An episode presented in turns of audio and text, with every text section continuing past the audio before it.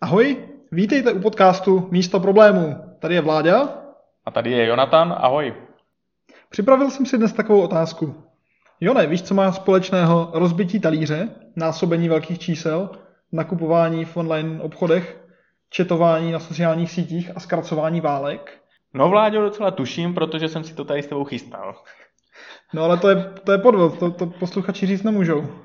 No dobře, tak nám pověz, uh, co to má společného. Má to společného kryptografii. Kryptografii? Ano. Jde o vědu, která se zabývá předáváním a utajováním informací v prostředí, kde je přítomná nějaká třetí nepřátelská strana. No to zní vládě docela abstraktně. Jakože když se řekne šifrování, tak... Ale, ale nikdo neřekl šifrování ještě. Jo, ty jsi řekl krypto. no, tak ale, se... ale dě, děkujeme za nastínění. Šifrování je skutečně velkou a důležitou součástí kryptografie. Takže to nejsou synonyma, jo? Ne úplně, protože kryptografie zahrnuje třeba ještě generování náhodných čísel, digitální hmm. podpisy a spoustu dalšího. O tom se možná pobavíme v některých no, dalších to dílech. Je, to je spousta pojmů. Zkusme na to dneska jít nějak uh, pomaleji a od toho, co známe. Já když bych mluvil o šifrování, tak si vzpomenu právě na ty dětské šifry, že jsme si vymýšleli tajný písma. A nebo jsme se učili třeba trpasličí runy. Na základce jsme tím popisovali tabuly. Fungovalo to? Jako, že by to ostatní nepřečetli? No, nějaká třetí strana? Třetí strana, no spolužáci to jako snadno prolomili, že jo, naučili se, že tady tohle je T, tam to je Ačko, pak člověk poskládal jako zbytek nějak, anebo někteří si prostě ty trpasličí runy sami naučili, že jo, ne, to je tak, dostupná abeceda, že jo, to není nic tajného. Tak v reálném světě bychom asi chtěli trošku větší garanci. To jo. Moje první setkání se šiframi zase nejspíš proběhlo na šifrovacích hrách, které jsou většinou týmové, venkovní a hodně náročné. Do, docela často se stává, že probíhají v noci, jste v lese, je zima, už dlouho nemáte žádný nápad, 8 hodin jste zaseklí na jedné no. šifře. Chce, chce to hodně vůle odhodlání. Šifrovačky jsem taky párkrát zažil a musím říct, že buď je to jako dlouhý výlet, na kterým člověk se hodně zastavuje a já bych buď šel jenom na výlet, nebo jenom řešil tady ty šifry. Když se dotknu toho řešení šifer, tak právě v něm spočívá asi ten velký eh, rozdíl mezi šifrovacími hrami a tou skutečnou kryptografií, protože v těch hrách jsou ty šifry navržené tak, aby sice s velkým úsilím, ale nakonec se hráči dokázali rozluštit. A naopak v kryptu si chceme být hodně jistí, že žádný nepřítel nemůže zjistit obsah té zprávy bez ohledu na to, kolik by měl zdrojů. No tak to ty šifrovačky jsou teda docela zavádějící název. My se budeme teda bavit spíš o kryptovačkách. No tak eh, jaká je ta motivace? Proč by člověk se měl, měl začít hrát tady ty, jak říkáš, krypto, kryptografické hry? Tak snaha člověka utajovat informace sahá docela hodně do historie. Rozhodně minimálně od starověku je spousta záznamů o tom, že lidé potřebovali utajovat tyhle zprávy a my, myslím si, že ta prvotní motivace byla taková hlavně vojenská například. Mm-hmm. Že různé armády se přesouvaly a potřebovali si domluvit nějaké další plány, ale samozřejmě, kdyby poslali někoho jenom s čistou zprávou a někdo ho zachytil z těch nepřátel, tak by mohli mít velké problémy. Takže myslím, že takhle to nějak celé začalo a napříč historii se, se to hodněkrát opakovalo. A možná takový hodně známý příklad je třeba šifrovací přístroj Enigma z druhé světové války. Mm-hmm. O tom by se toho dalo taky říct spoustu, ale my to neuděláme.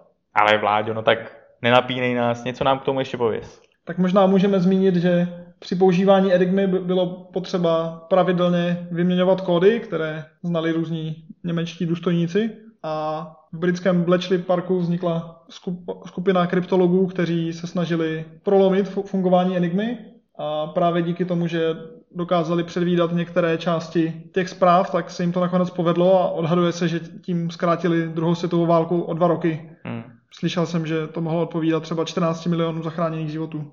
Hmm. I když to je taková dost extrapolace.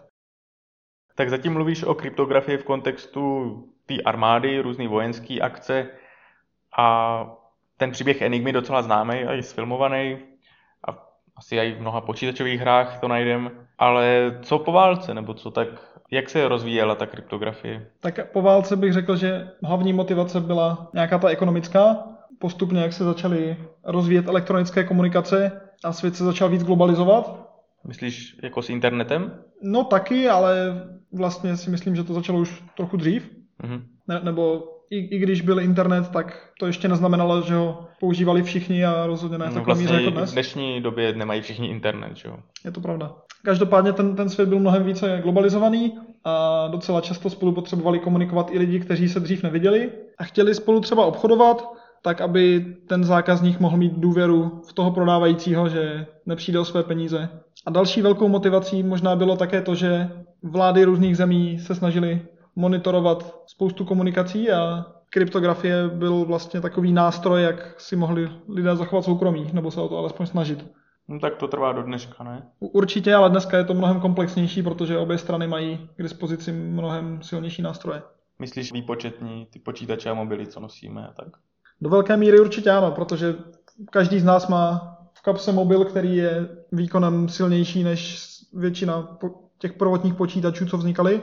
A tak je důležité si uvědomit, že právě ty kryptografické technologie dneska používají běžní uživatelé v podstatě ty stejné, jako například armáda. Zatímco dřív tam byla obrovská propast. No dobře, ale aby dva lidi takhle spolu tajně mohli komunikovat, tak si představuju, že se musí domluvit na tom svým tajným písmu třeba. Jo, nebo že eh, jaký ten kód vlastně bude. Tak to se musí potkat, musí si nějak předat tady tenhle, tuhle informaci. A tu těžko zašifrujou, ne? To je hodně dobrá poznámka, protože dřív to tak skutečně bylo, ale tenhle, tenhle způsob nemůže nějak škálovat. Dokud, Skalovat. no dokud máme jenom pár lidí, Mhm. tak oni se zvládnou nějak potkat nebo nějakým bezpečným kanálem si třeba něco přepravit. Ale jakmile bychom to chtěli vztáhnout třeba na internet, kde, kde skutečně dva lidi, co se nikdy neviděli, spolu potřebují bezpečně komunikovat. Nebo i třeba tisíc lidí, ne? No jasně, ale pro, pro začátek můžeme začít se dvěma, je to jednodušší. Dobře. Tak to je hodně záludná otázka, jak to teda udělat. Mo- mohli by si, někoho by třeba mohlo napadnout, že by si mohli teda poslat ten tajný klíč a Mhm. potom komunikovat pomocí něj. No ale to jsme pořád v kruhu. Jak si pošlou ten tajný klíč, tak aby ho nikdo nezachytil? Takže ideální by bylo, aby nevadilo, když někdo ví, jakým způsobem spolu šifrujeme, ne? Jo, tomu se říká takzvaný Kerhoffův princip. Mhm. Co jsem A- ještě neslyšel teda. Už ano. Hm. tak já si to pak pustím a puslyším to po druhý. Každopádně, až ho uslyšíš, tak zjistíš, že jde o to, že šifrovací algoritmus samotný by měl být známý, protože když se ho budeme snažit držet v tajnosti, tak stejně na něj s velkou pravděpodobností někdo přijde a tím pádem celý ten systém může být hodně křehký. Tak na čem bychom to teda měli postavit, tady tu kryptografii, aby to nebylo tak křehký? No tak můžeme klidně zůstat u toho, že dva lidé se domluví na tom tajném klíči, ale ten algoritmus, pomocí kterého zašifrují tu, tu zprávu a potom ji dešifrují, tak ten samotný bude veřejný. Jediné, co bude tajné, tak bude ten klíč. Ale jak jsem říkal před chvílí, tak tenhle přístup pořád neškáluje. A to je právě problém, který trápil některé matematiky a kryptology zhruba v 70. letech minulého století. Dobře, takže jestli tomu rozumím správně, tak potřebujeme, aby dva lidi, kteří se neuvidí, si tajně předali nějaký klíč neboli prostě tu domluvu, jak spolu budou komunikovat, jo? Jo, přesně tak. OK. Takže teďka je jasný, jaký problém je před náma, tak zkusme, zkusme ho nějak řešit, Vláďo, tak jak, jak na to půjdeme. A zkusme to e, nějakým přirovnání, abychom si dobře rozuměli. Takže budeme mít e, vnitřek truhly, teda truhlu, a to, Mhm. co je vevnitř, tak to bude ta tajná zpráva a zámek na té truhle bude ten způsob zašifrování té zprávy, jo? Dobře, takže Stačí to takhle, nebo bys to přirovnal ještě nějak přesněji? Bude nám to stačit pro, pro Zatím- naše účely? zatím s tím asi můžeme pracovat. Dobře. tak asi se nabízí možnost dát na truhlu zámek, ten zamknout a zamčenou truhlu spolu s tím klíčem poslat příjemci, který si to odemkne. No tak to je směšný, že jo, kdokoliv tu truhlu potká, tam je přilepený ten klíč, to je jak když si z druhé strany na kartu napíšeš PIN, že jo. Je to tak? Takže, takže něco méně směšného a absurdního.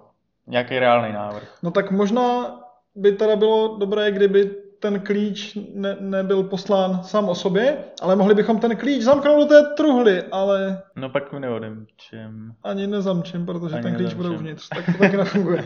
No tak co kdybychom zkusili mít dva nějaký zámky, jeden zámek bychom dali dovnitř do té truhly a druhým zámkem bychom tu truhlu zamčeli. Dává to smysl? No možná ještě ne úplně, ale zní to jako zajímavý nápad. No, že bychom Takže- použili víc zámku. Takže obě ty strany by měly svůj vlastní zámek No, a k němu příslušný klíč. A když první strana bude chtít poslat něco v té truhle té druhé straně, tak ji teda může zamknout, dá tam svůj vlastní zámek, ale klíč si nechá. A co pak může dělat ta druhá strana, když dostane truhlu? no tak tu si odemče a zjistí, Neodemče, nemá ten klíč? jo počkej, jsou mimo. No tak eh, má svůj zámek, že jo, takže může zamčít na ten druhý zámek tu truhlu. Takže na té truhle budou dva zámky v tu chvíli, kdy ji pošle. Jo. No jo, tak musí poslat zpátky, protože dovnitř se nedostane, že jo, nemá klíč. Víc možností tady asi není, dobře, no. Takže truhla zamčená Dvěma dvěma zámky. zámky přijde zpátky k první straně. Mhm.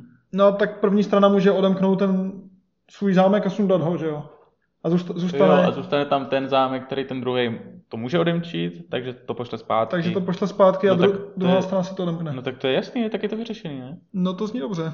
Ta, tady je hlavně důležité, že v každém tom kroku, kdy se ta truhla posílala, tak na ní vždycky byl aspoň jeden zámek Mhm. a přitom ten klíč k němu nebyl ve, veřejně dostupný, takže kdyby jakýkoliv nepřítel odchytil tu truhlu, Mhm. tak alespoň pokud neumí páčit zámky, což asi není zase tak těžké, ale v naší metafoře, Jo, Je to nemožné? nepočítáme, No. tak eh, je to bezpečné. no tak to je, to je docela hezký. To je fajn, ale v reálu asi lidem nebude stačit posílat si truhly, že? Asi No jasně, tak jak to, jak to probíhá tady tenhle způsob, když se oprostíme od metafory, od toho přirovnání, tak jak to probíhá v reálné kryptografii? Mohl bys nám to nějak přiblížit? No to řešení, které jsme nastínili, už má docela blízko ke konceptu veřejného klíče.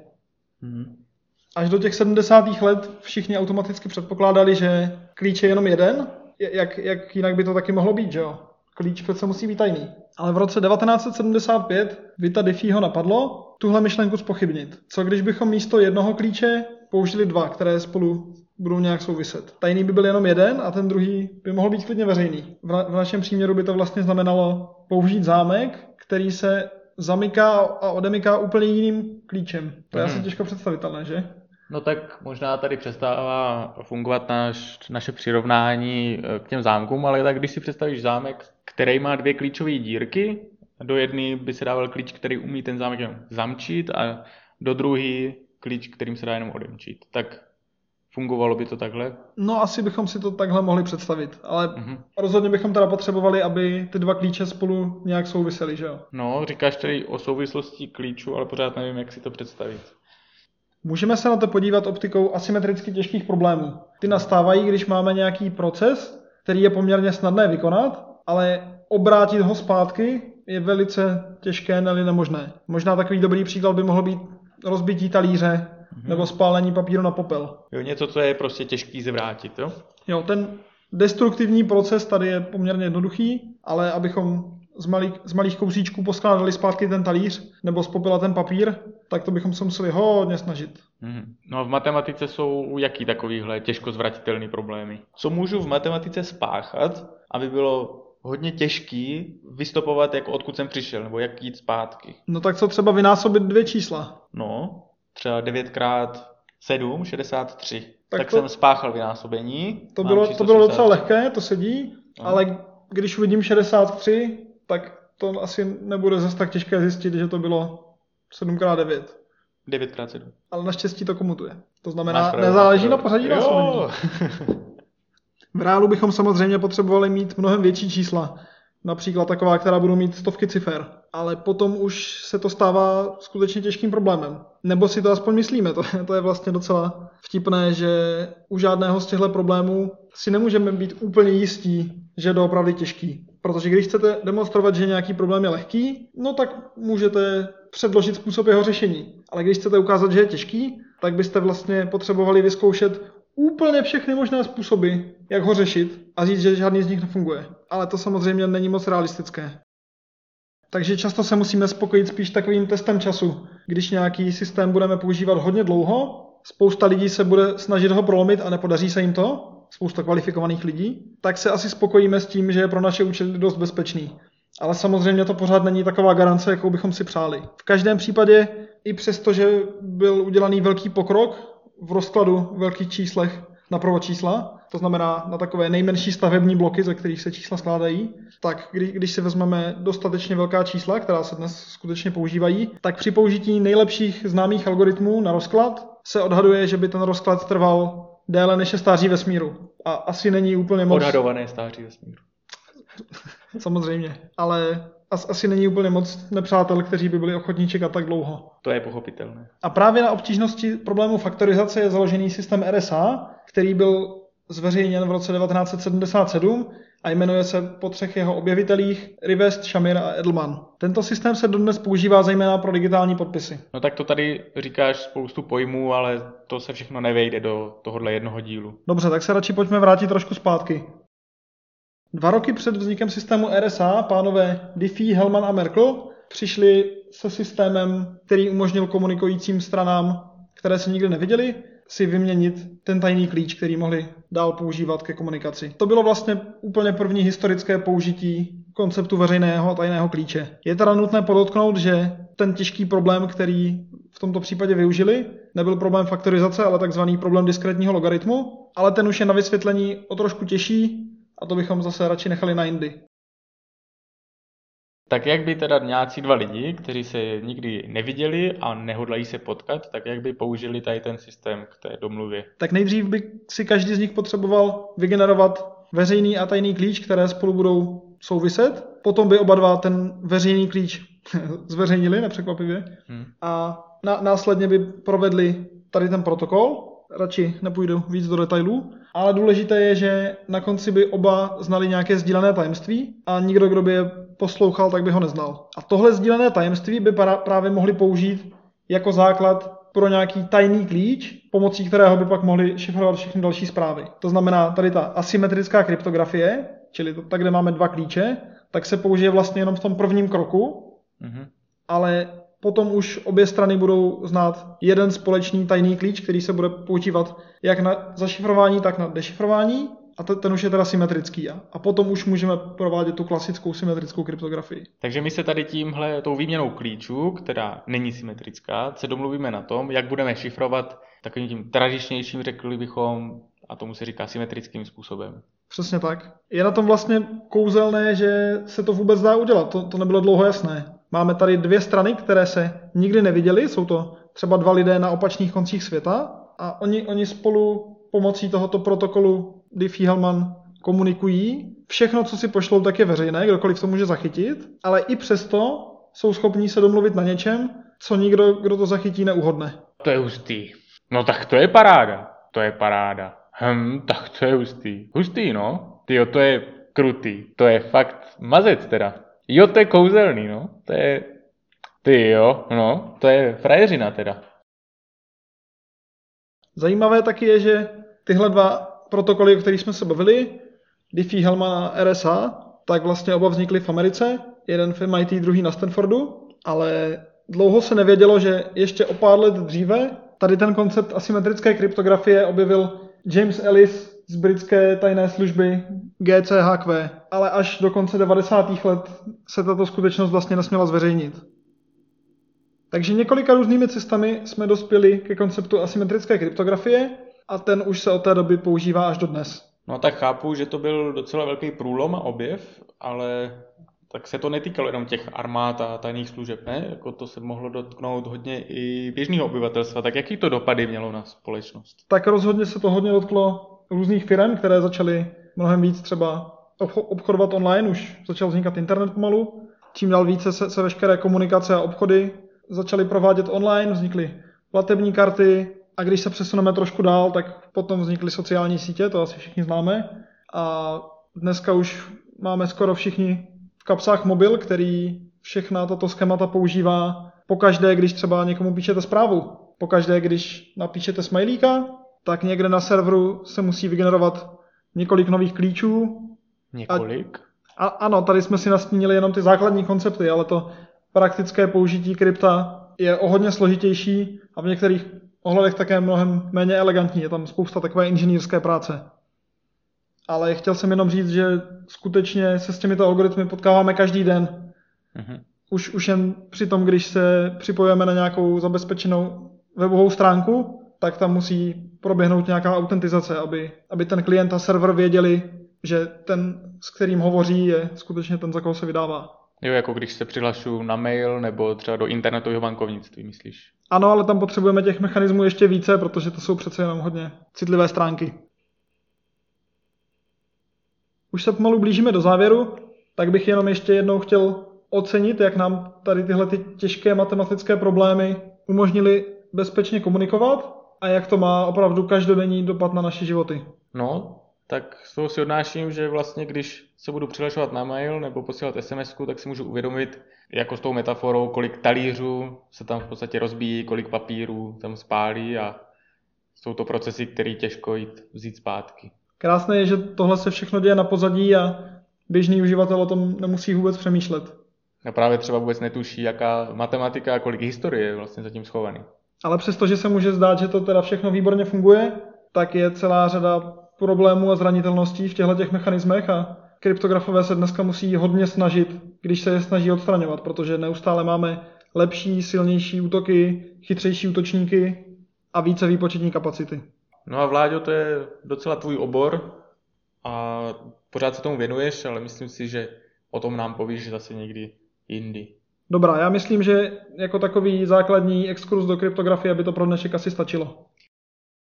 Tak jo, Vláďo, díky moc. Eh, dneska s nám teda hodně povídal o té kryptografii, o šifrování. Děkujeme i za takový exkurs do historie.